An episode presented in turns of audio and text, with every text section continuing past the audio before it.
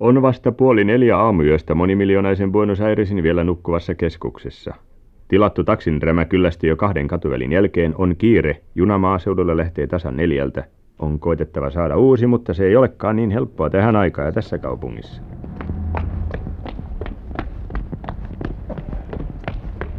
Jakkola saa neljän katuvälin argentiinalaisen maratonin jälkeen tämän vanhan hevon siepatuksen. Aha, si. Vielä ehdit? Retiro mitre. Jättiläisasemahalli valvoo.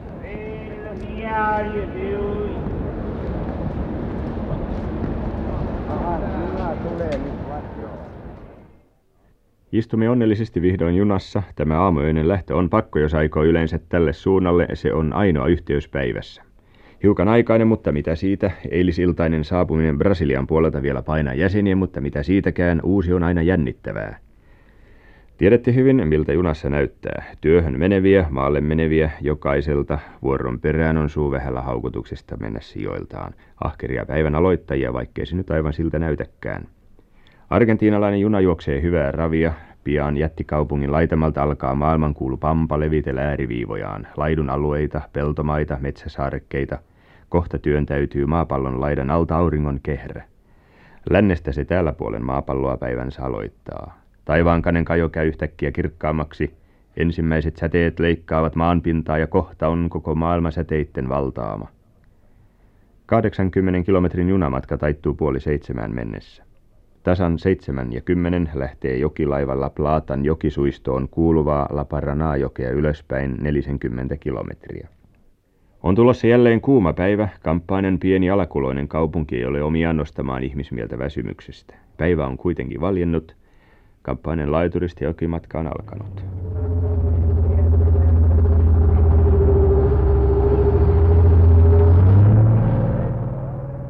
Noin 20 metriä pitkä turvallisen tuntuinen jokilaiva velloo Vantaan sameata vettä. Kotoiselta tuntuu vain veden väri, muuten on sademetsäinen tieno outo ja vieras.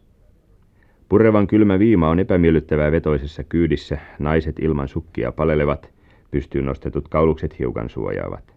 On kassikkaa ja myttyä maalle meniä näin sunnuntai-aamuna.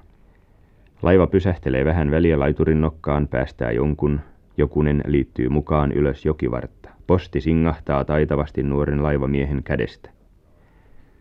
Alus möyryää vettä uhkaavasti pengertä vastaan, taittaa kuin väkivalloin veden ylle kaatuvaa kasvollisuutta. Raskaan näköinen pitkä kaislikko taipuu pohjaan asti myllertävän laineen rytmissä kauniin mahtavasti. Mikään ei seiso ylpeänä tuon vesimassan saapuessa. Pian kaksi ja puoli tuntia kestävä matkaelämys on päättymässä. Vuonna 1937 tänne Argentiinaan tullut Väinö Jaakkola, tuhattaitoinen mies, jäyhä mutta ystävällinen ja suorapuheinen maanmiehemme vastaa todella rehdin suomalaisen perikuvaa. Hän esittelee tienoot asiantuntivasti, saaren puulajeja, almokriolio, sause ivrido ja sause jorono, joita kahta puolta jokea metsänviljelijät ovat istutelleet. Talojen edessä appelsiinia päärynäpuita, persikkapuita, eukalyptuksia. Kotoista koivua ei silmä löydä. Jokilaivan runko asettuu hetkeksi tärisemästä, toisin sanoen pysähdymme poikkeuksellisesti purkamaan muutaman säkin kauppialle ja pari kertaa viikossa asukkaille jaettava postikin ottaa oman aikansa. On virkistävä hiukan poiketa jälkeille.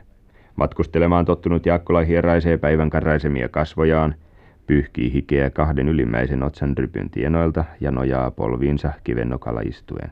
He soutelivat tuossa verkkoja yhdessä joen mutkassa ja merkillisen näköisiä kuin jättiläishauki koukkujakin nähtiin.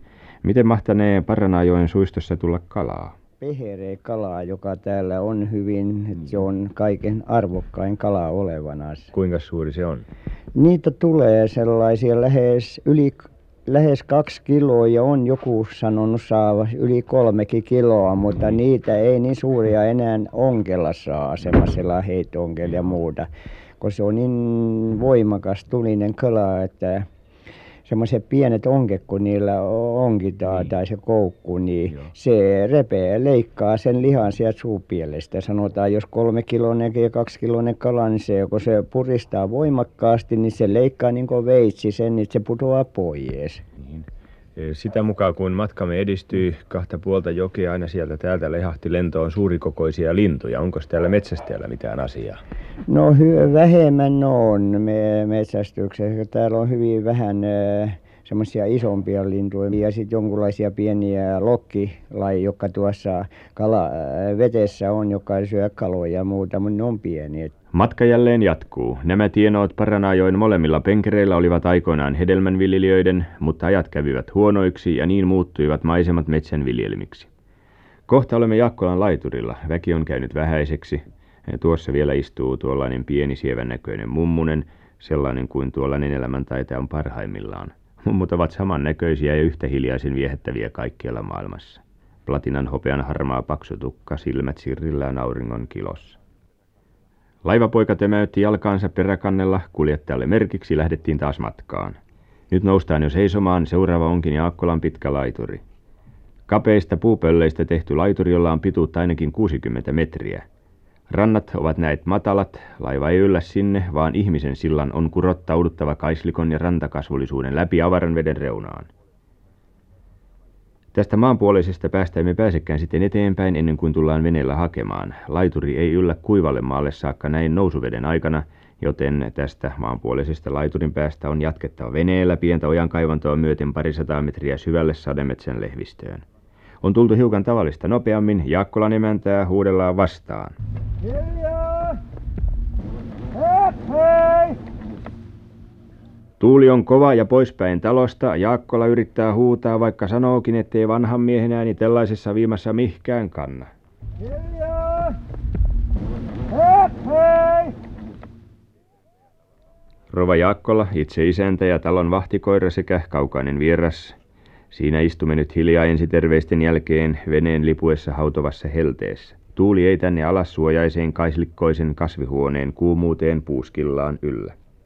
Aika veitikka on tuo hauveli tuossa melaa käyttävän Jaakkolan edessä. Viisaskin kuulemma. Aivan ihmisen kieltä tarinoi ja ymmärsi, sanoo Väinö isäntä aika tosissaan. Sellainen edellinen Jaa. sellainen, joo, että kyllä hän monta sanaa vastasi siihen ja sillä on verrattain selvästi. Ja eikä ollut mikään rotukoira sellainen, on vaan näitä niin, Jaakkola on ollut poissa viikon Buenos Airesissa saunaa tekemässä Suomen suurlähetystön vahtimesteri Jussi Grönbergille ja nyt koira on tapaamisen ilosta aivan suunniltaan.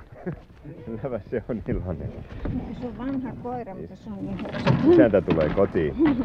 Suojaisesta pihasta on jokirantaan matkaa parisataa metriä. Auringon kehrä yltää pian korkeimpaan mahdolliseen. Etäiset äänet tuskin kuuluvat tänne. Hautova ansarin lämpö painaa olemista. Jättiläisdaaliat ja moniveriset tropiikin kukat tuoksuvat voimallisina. Kesä on alkamassa marras-joulukuun tienoissa. Monikymmen metriä korkea vehmas puutarhainen lehvistö lehti metsä leviää ympärillämme. Keskellä raivattu piha-alue kuhisevan miljoonaisen maailman jälkeen voi harvoin sanoa tulleensa todelliseen Herran kukkaroon. On aluksi niin hiljaista, että ahdistaa. Maailma on etäällä, kukkien pörjäisetkin ovat täällä ahkeria. Orkidea kiinnittyy somasti puun oksiin. Macre silva liani laji yrittää tuossa puun niskasta otetta. Argentiinan kansalliskukkia, seivojakin on jo puhkeamassa seivopuiden silmuista. Meillä Suomessa ei kovinkaan usein käy niin, että isäntä raivaa itse istuttamansa metsän keskelle sian talolleen, kuten täällä, missä bambukin kasvaa viisi senttiä vuorokaudessa. Vai niin, että kasvun humina melkein kuuluu isäntä että tuota noin kun on oikein herkät hermot niin kuin tänne tuli saapui joku suomalainen ensimmäinen niin niin sanoi että tuo yöunta alkoi häiritää tuo kasvun humina kuuluu. Humina kuului tietenkin jokuhan se oli kun kuitenkin valitti että häiritsi yöunta 17 vuotta vanha on pitkät puut Millä tavalla voiko yleensä naisväki osallistua täällä tuohon metsän istutuspuuhaan? No ei se nyt niin paljon. Olen joskus ollut kant- kantamassa muutamia keppiä ja sillä tavalla. Mutta... Onko teillä tässä mitään suomalaisesta metsästä muistuttavaa? Alamo Karoliina, Poppeli ja kaikista lähempänä. Se on tuossa aivan aidan joo, takana. aivan niin. aidan takana. Tuossa lehdet liikkuvat aika herkästi, joo, mutta... herkästi, joo, ja isompia sitten kuin tuossa Haapapuussa muistuttavat lähinnä suurikokoisia joo. koivun lehtiä. Niin, oikein suurikokoisia, joo. Kyllä. Vehreä puutarhainen tunnelma valtaa tulijan. Hirmu työ teillä on ollut tässä vuosien mittaan. Kyllä se näin primitiivisillä vehkeillä on hirmuinen työ jos olisi koneistoa ja muuta mutta kun tänne saaristoon tulee ilman pääomaa rahoja niin se täytyy vain käsipelillä kaikki niittää ja ja polttaa sitten mitä siinä on ja sen jälkeen toimittaa ne ensimmäiset istutukset. Minkälaista aluskasvullisuutta tässä on? Tässä on ainoastaan tuommoinen - heinä niin semmoinen pitkä joka miehen miehen korku semmoista leikkaaja-heinää jos siihen käsi vetää niin kyllä se leikkaa niin kuin semmoinen tylsä veitsi joo. Metsän istutus millä tavalla se oikein tapahtuu ja mitä puuta? Täällä se istutus tapahtuu sillä että tuommoisista entisistä puista kun ne on leikattu se alkaa versoamaan uudestaan. Siinä otetaan tuolla noin kuusi seitsemänkymmentä senttimetrin pituisia semmoisia köppejä.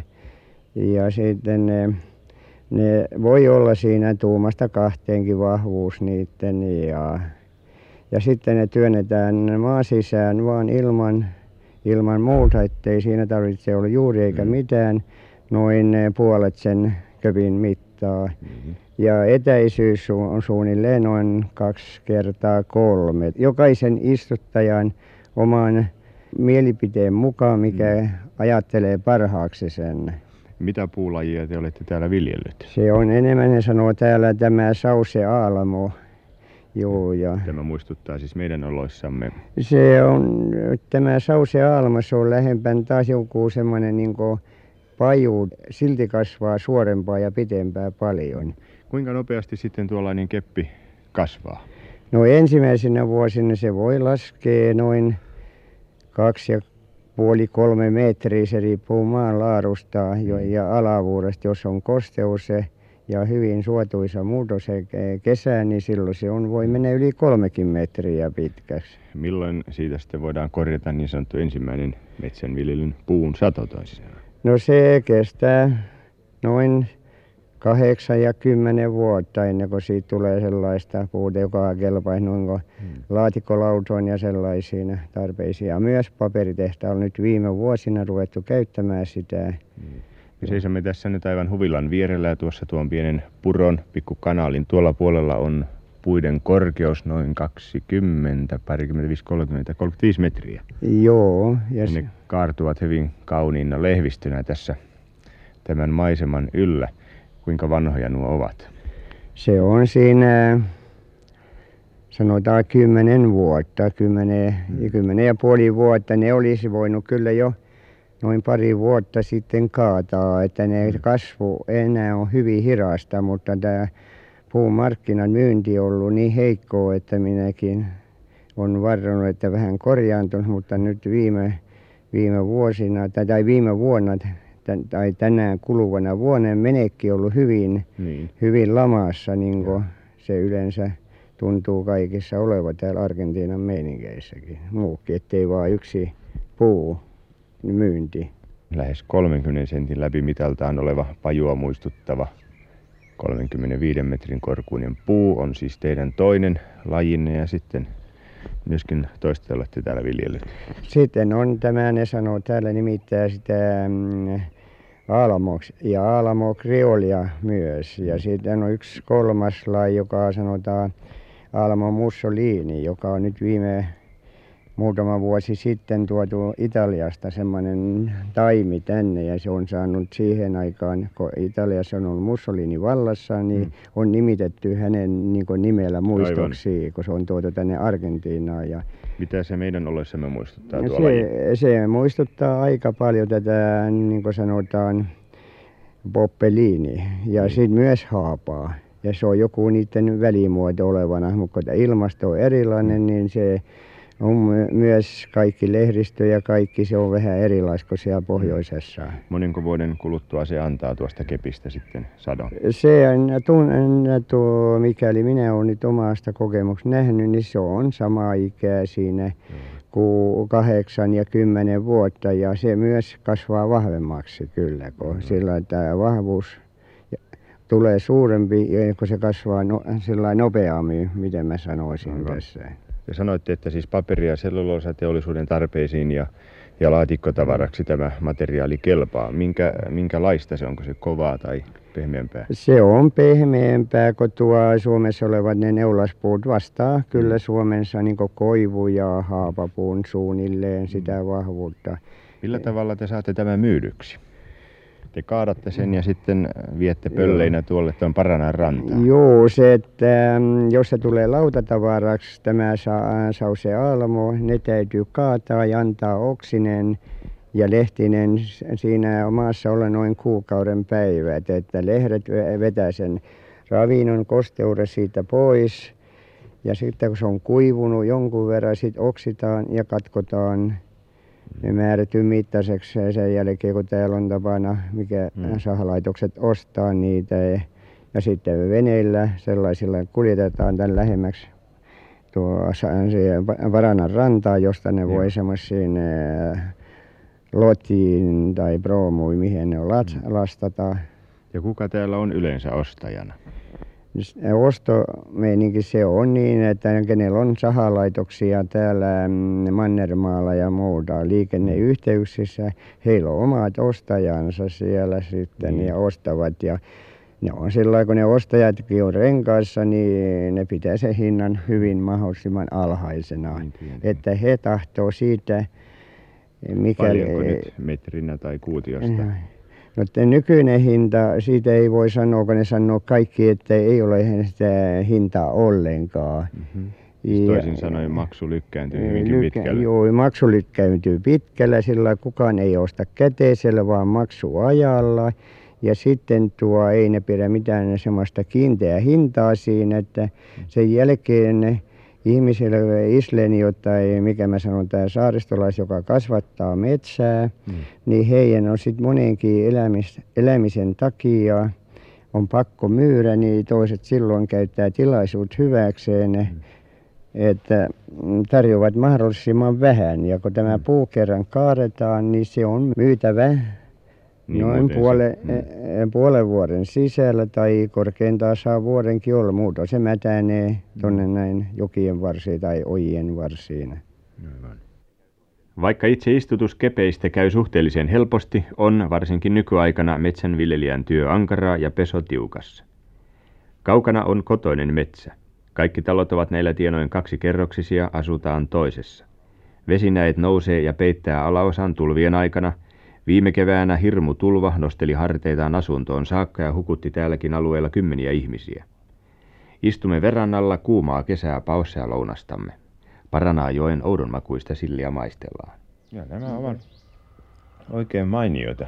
Kiitos, kiitos. Tässä on samanlainen suola niin kuin kotimaa Se on kotimaa, mutta Mm. täällä on tämä sillilait, se on erilais kuin siellä Pohjois-Pallon puoliskolla, että ei ne vastaa sitä Ei. Pohjo- Pohjois-Atlantin sillejä ollenkaan. Tämä Se- on oikeastaan sardiiniksi. No, mutta hyvä vaan, jos vaan maistuu. No, niin. kiitos. Sanoitte rouva, että täällä on joku semmoinen erikoinen rottala, joka vaarana noille kanoille. Siimekanasta, kun se pääsee, niin siimekanasta veren. Vai niin? Joo, että se ihan tuota... Jaha. No tämä teidän hauvellinne, tämä hyvä vahtikoira sen vaistoa ja sitten lähtee Joo, kyllä se puolustelemaan. menee, se ottaa kiinni. Ei se ole toisella viikolla, se otti rotan Niin. kiinni tai semmoisen. Joo, ei siitä ilman mitään ole. Että Niin. kyllä se, kyllä se kiihottaa heti, kun se tuota vaan eh, kuulee ja haistaa, että siellä on. Niin.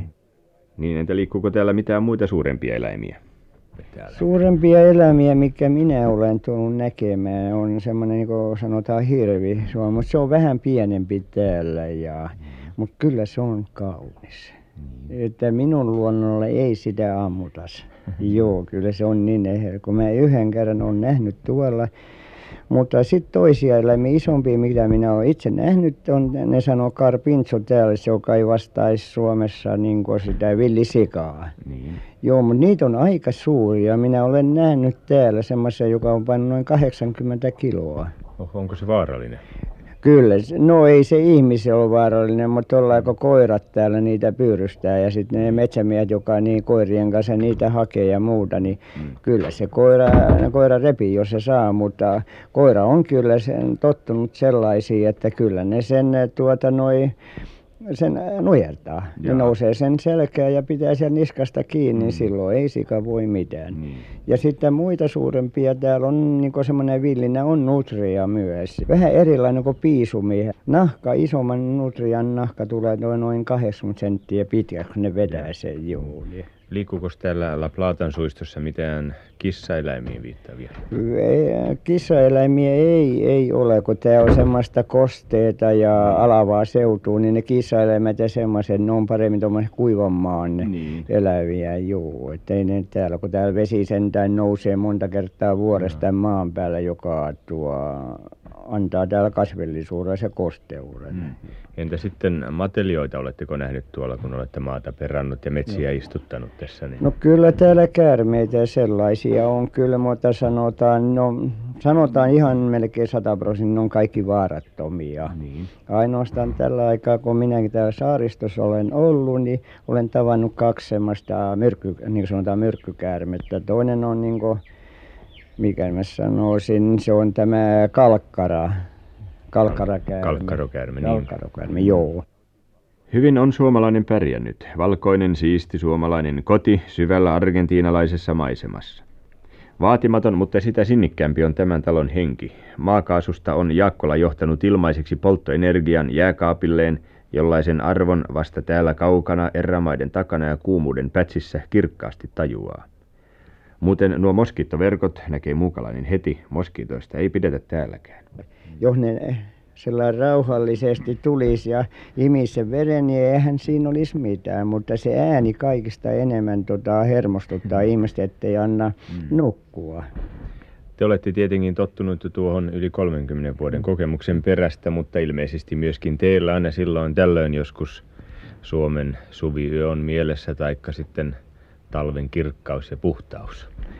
Niin kyllä ei se tule unohtumaan, jos siellä nyt vähänkin tuohon jo päässyt aikuisikään, kun lähtee pois, niin eihän ne koskaan unohdu kyllä. Että, ja, eikä näihinkään vakituisesti totu näihin ollenkaan. Ja.